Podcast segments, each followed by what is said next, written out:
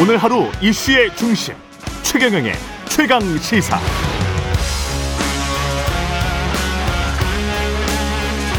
네, 앞서 안철수 의원 인터뷰에서 언급된 여론조사 개요 먼저 설명해 드리겠습니다. 여론조사 넥스트 리서치가 MBN 매일경제신문 의뢰로 24일부터 25일까지 국민의힘 지지층을 대상으로 조사한 결과였습니다. 국민의힘 지지층에서 어, 김기현 후보 33.1%, 안철수 후보 23.6% 나왔다는 이야기를 안철수 후보가 한 겁니다. 자세한 사항은 중앙선거 여론조사 심의 홈페이지 참고하시면 되고요. 예, 국민의힘 전당대회 소식 계속 이어가겠습니다. 이번에는 최고위원 후보 만나보겠습니다. 국민의힘 허은아 의원 나오셨습니다. 안녕하세요. 네, 안녕하세요. 예. 최고위원 후보 허은아입니다. 예.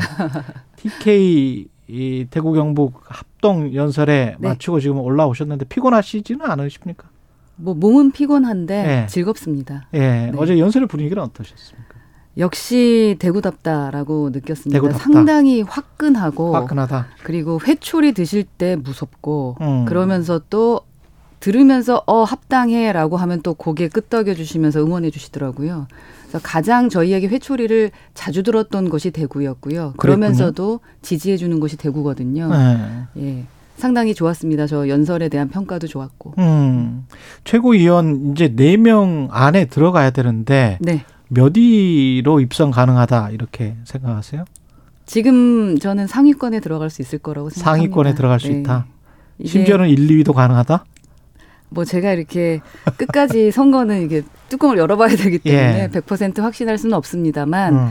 이게 얼음장 밑에도 물이 이렇게 흐르지 않습니까? 네. 그러한 흐름도 느껴지고 바람의 방향이 바뀌었다라는 것을 분명히 제가 느낍니다. 음. 그리고 또 내년 총선은 전임 1년도 안 된 지도부가 아니라 새로운 새 지도부가 이끌어가야 된다라고 생각하시는 분들도 좀 많으시고 예. 또 당원들 보시기에 뭐 윤핵관이라고 하는 후보들의 리스크가 예. 좀 점점 더 이게 뭐지라는 의문들을 좀 갖고 계시는 것 같아요. 음. 그렇게 되다 보면 총선에서 오히려 좀 민주당 공격 대상이 될 수 있을 것 같다라는 생각들을 하시면서 어 간판에 대한 생각을 좀 이제 하기 시작하시는 것 같습니다. 총선 음. 때 어떤 예. 사람들이 어떤 지도부의 간판이 필요한지를 어. 보시기 시작한 것 같습니다. 오히려 자유나 포용의 가치를 담아야 보수가 살고 그래야 윤석열 정부도 든든하게 뒷받침해 줄 수 있다. 이게 요지신 거죠, 지금. 네, 제 연설의 요지입니다. 어제. 예, 그렇죠. 근데 이제 반대로 윤석열 정부 대통령 지지율이 그렇게 높은 편도 아닌데 당에서 좀 일체해서 합심해 가지고 도와줘야 되는 게 맞지 않느냐. 그러려면 이른바 주류 세력이 최고위원이랄지 당 대표를 하는 게 맞지 않을까? 뭐 이런 의견도 있는 것 같습니다. 이제 그렇게 프레임을 잡고 싶은 거겠죠. 예. 지금 이제 우리 정부의 지지율이 좀 낮은 부분은 음. 어찌 보면은 이 나라의 주인이 누군지 또 음. 지금 전당대회에서는 이 당의 주인이 누군지에 대한 그 부분이 헷갈림이 있다고 생각을 하거든요. 아, 국민은 다양함을 이야기하십니다. 이 나라의 주인은 국민이고 예. 그 부분을 알고 기득권이 변하거나 아니면 좀 양보할 수 있는 모습들을 보여주면서 귀담아 듣는 모습들을 보여준다면 분명히 당의 지지율 아니 정권의 지지율도 올라갈 수 있다고 생각을 합니다. 예. 근데 이제 지금은 다양함보다는 조금 한쪽으로 조금은 치우친 듯한 모습을 보여주는 것에 우려를 표하는 국민들의 그 지지율이 있는 것이 아닌가 하는 생각 을 하고요. 마찬가지로 이번 전당대회를 통해서 국민들은 아, 이 여당이 앞으로 정부와 어떤 식으로 일을 해 나가겠구나라는 것을 음. 어, 평가하실 거라고 생각을 하거든요. 예. 그래서 다양함을 표현 그, 그 다양함을 담지 못하면 그 건강함을 담지 못하면 어 저희는 뭐 총선에서는 필패할 거라고 생각합니다. 그런데도 불구하고 최근 여론 조사를 보면 민영삼, 조수진, 김재원, 김병민 뭐 1, 2, 3, 4위가 이렇다. 뭐 CBS 조원, 조원 CNI 의뢰해가지고 24일부터 26일까지 어, 조사한 결과인데요. 여기에 관해서는 어떻게 생각하세요? 지금 많은 여론조사가 들쑥날쑥한 것은 들쑥날쑥하다? 네, 사실입니다. 네. 제가 들은 바에 의하면 1순위 선호도에 제가 있는 여론조사도 있거든요. 아 그래요? 예, 네. 그래서 우선은 여당이 정권을 지켜야 된다. 뭐 이러한 부분에 대해서 내부 총질 프레임으로 서로 비윤이네 친윤이네 이러한 프레임을 만들어가는 것 때문에 지금 이 친윤 후보들의 그 선전이 있는 것처럼 보입니다만 음. 아까 말씀드렸던 것처럼 물이 분명히 얼음 밑에서 흐르고, 흐르고 있는데 예, 그 부분에 대해서는 또 결과가 완전히 다를 수도 있다. 어. 라고 저는 생각을 하고요. 현장에 가보면 정말 분위기가 정말 많이 그래요? 다릅니다. 그리고 예. 또 이제 그 싸우기 전에 패장이 될까봐 걱정합니다. 제가 아까 간판을 계속 얘기하는 것은 앞으로 지금 이 전당대회에서의 어떤 프레임에 우리가 흔들릴 게 아닌 것 같다라고 생각하는 것을 예. 저는 대구에서 확실히 느꼈거든요. 그래요? 예. 예. 그래서 이 결과는 어 끝날 때까지 끝난 것이 아니다라고 생각하고 예, 저는 뭐 상위권으로 될 거라고 확신합니다. 김정재 의원의 이런 분석도 일종의 프레임이다. 당원들이 안정적인 지도부를 원한다. 뭐 이런 것들도. 예, 당원들은 안정적인 걸 원하시죠. 예. 그런데 원하시는 프레임은 친윤과 피레, 비윤이란 프레임을 만드신 거지 않습니까? 예. 그리고 아직도 그 이준석이라는 그 정치인의 그림자에서 못 벗어나고 음. 그 과거하고 싸우고 계시거든요. 예. 그런데 지금 우리는 현실, 현재 그리고 음. 미래에 대해서 얘기하고 미래와 싸워야 되는 겁니다. 예. 예, 그래서 제가 지금 간판 얘기를 자꾸 하는 건데요. 음. 현실을 좀 직접 맞닥뜨리기 전까지는 그 변화의 지- 징후들을 애써 부정한다고 해서 부정되는 게 아닙니다. 음. 그럴 듯한 좀 자기 합리가 합리화가 아닐까 하는 생각이 듭니다. 경쟁자인 조수진 최고위원 후보는 지금까지 윤석열 대통령이 구상을 이야기하면 누가 시키지 않아도 입법으로 뒷받침해 왔다. 윤석열 정부의 성공을 뒷받침할 선봉장 이런 이야기를 하고 있단 말이죠. 그 전에 이제 탈락하긴 했습니다만 이용 의원 같은 경우도 조금 뭐 상하 관계로 생각하는 것 같더라고요. 당 대표와 어, 대통령을 이런 분위기는 어떻게 생각하세요? 옳지 않죠. 옳지 않습니까? 예, 다시 예. 공부해야 되는 거죠. 음. 특히 이게 헌법 공부를 다시 해야 한다라는 느낌이 드는 게 보수의 핵심은 저희가 자유와 공정 그리고 헌법을 지켜가는 겁니다. 보수가 무엇인지에 대해서 좀 공부하셔야 될 것 같고 그 견제와 균형이라는 게 지금 뭐 여야 문제라고 막 말씀을 하고 계시는데 예, 이거 예. 학생들이 이 말 들었고 시험 치면 오답입니다. 아 그래요? 예. 국민을 위해서 일할 생각을 해야 되는 거지 대통령 구상 듣고 그거 듣고 입법안 만드는 것이 할 일의 전부라고 생각하면은 아 당 당장 국회의원 그만두셔야 되는 겁니다. 그냥 대통령실이나 정부 부처에 지원 원서 내서 음. 어 거기서 일하시는 게 맞는 거죠. 입법 기관은. 대통령을 위해서 일하는 것이 아닙니다. 예. 네, 국민을 음. 위해서 일하는 곳이고 그렇다고 해서 대통령과 싸우라는 게 아니죠. 음. 예, 국민에게 부끄러운 줄 알면서 일해야 된다라고 생각합니다. 그러면 진정으로 총선에서 이기기 위해서는 또 윤석열 정부 성공을 위해서는 어떤 전략이 필요하다고 보세요? 눈높이입니다. 눈높이. 국민이 어, 주인이다라는 생각을 해 주셔야 되는 거죠. 제가 어제도 전당대회 그 연설에서 얘기했습니다만 전당대회 할 때만 당원이 주인입니까? 라고 음. 말씀드렸거든요. 만약에 정말 당원이 주인이고 100% 저희가 당원 선거를 한다면 공천권도 당원에게 돌려주자. 네. 기득권을 주자라고 말하는 것처럼 국민도 마찬가지입니다. 선거할 때만 국민이 최고라고 하고 모든 기득권들은 자기의 것을 내려놓지 않으려고 한다면 누가 우리에게 신뢰를 할 수 있겠느냐라는 생각이거든요. 예. 그래서 기존의 공약들 지켜나가면서 국민의 목소리에 기울인, 귀 기울이고 행동한다라는 거 보여주는 것이 가장 중요할 것 같습니다. 음. 민주당도 그럴 것 같습니다만은 국민의힘도 특히 이제 대통령이 있기 때문에 대통령이나 대통령실이 어떤 전략 공천 또는 뭐 찍어내 이렇게 내려오는 그런 공천 같은 게 있을 때 최고위원이 만약에 되신다면 그 지도부로서 어떻게 대처하실 생각이세요? 그죠. 제가 이번에 제 음. 공약 중에 하나가 상향식 그 상향식 공- 예. 공천. 그리고 예. 낙하산 공천은 안 된다. 저도 여러 번 당해봤기 때문에 음. 열심히 일한 사람들끼리 자유 경선 해야 되는 거고요. 예. 만약에 진짜 전략 공천이 된다면 험지 정도는 전략 공천을 할 수도 있겠죠. 우리가 이기기 위해서 예. 뭐 그것도 2, 3주 전에 이름 있는 사람 내린다고 해서 되는 것도 아니고 그건 또 지역에 대해서 정말 모렴치한 행동이라고 생각하거든요. 음. 지역을 위해서라도 몇 개월 전이라도 먼저 가서 지역 위에 일하면서 전략적으로 싸우는 거 아니면 낙하산 공천은 안 된다. 낙하산 그래서 저는 그거에. 대해서는 예. 어, 끝까지 좀 그 제 비판하고 제 의견을 얘기할 생각입니다. 그리고 청년 최고위원 경선에서 지금 장해찬 후보의 웹소설이 논란인데 장해찬 후보가 지금 거의 모든 여론조사에서 가장 앞서가고 있단 말이죠. 이거는 끝나고 나서도 문제가 될까요? 어떻게 보십니까? 조금 걱정입니다. 예. 예. 이 부분은 국민들하고 당원들에게 좀 창피할 줄 알아야 되는데 지속적으로 이제 변명만 하고 계시고 음. 그리고 이렇게 해서 모든 것이 덮어질 거라고 생각하는 것 자체가 지금 우리 당에는 좀 마이너스 요인인 것 같다라는 생각을 합니다.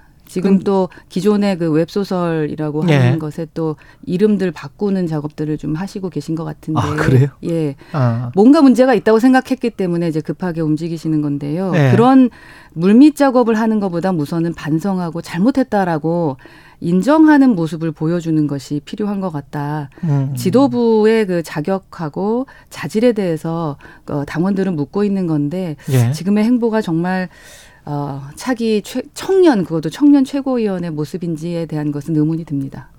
그리고 김기현 의원 같은 경우도 김기현 후보도 울산 땅 문제 이거는 황교안 후보가 제기를 했습니다마는 이것도 선거 이후에 전당대회 이후에 문제가 될까요? 그 부분을 그래서 황교 황교안 후보가 음. 아주 강조하고 있는 건데 연설이라던가 또 토론에서 이제 황교안 후보가 말씀하시는 걸 듣다 보면 개연성이 있어요 충분히 아, 그리고? 예. 충분히 오해할 만해요 그리고 아. 추후에 어, 이재명 대표와 혹여라도 이 부분에 대한 논쟁이 있을 때는 어. 빠져나가긴 쉽지 않을 것 같다라는 생각이 좀 들기 때문에 예. 그 부분에 대한 속 시원 해명을 빨리 해내야 된다라는 어. 생각인데 그 뭐 후보들의 해명, 그러니까 다른 후보들한테 자꾸 해명하는 것이 중요한 게 아니라 지켜보고 있는 국민들이라던가 또제 3자적 관점에서 보고 있는 언론인들한테만큼은 좀 충분히 납득되게 얘기해야 되지 않을까라는 생각은 듭니다. 근데 아까 안철수 의원은 이재명 당 대표가 뭐 오래 못 버틸 것이다. 결국은 내년 총선은 어 김부겸이든 누구든 비상대책 위원장이 나설 것이고 그렇게 되면 이제 본인이 가장 적합하다 뭐 이런 주장을 했는데 이재명 민주당 같은 경우는 어떻게 보십니까? 그 이재명 당 대표와 새 지도부가 협상과 대화를 하게 될까요? 아니면 뭔가 좀 체제 변화가 있을 것 같습니까? 엊그제 본회의 때 느낌을 보면은 음. 체제 변화가 있을 수도 있겠다라는 아? 예, 감지는 됩니다. 예. 흔들림이 분명히 보였고요. 네. 그리고 38명 이상의 그런 그 흔들리는 표와 그리고 확실하게 의견을 표명했다라는 것은 예. 이재명 체제가 어, 방탄을 지금 민주당이 계속 이재명을 위한 방탄을 하는 것이 힘들 수도 있겠다라는 것을 보여주고 있거든요. 음. 그래서 저희는 준비해야 될 것 같습니다. 이재명 때문에 저희가 총선에서 이기면 안 되는 거고 예. 이재명 대표가 있더라도 총선에서 이겨야 되겠습니다만 예. 혹여라도 이재명 체제가 바뀌어서 예. 새로운 지도부가 왔을 때 저희가 어떠한 것으로 이길 수 있을지에 대한 부분은 분명 생각해 놔야 되는 부분이다라고 생각합니다. 만약에 체제가 바뀌면 국민의힘 입장에서는 불리합니까 유리합니까? 불리하죠. 불리합니까?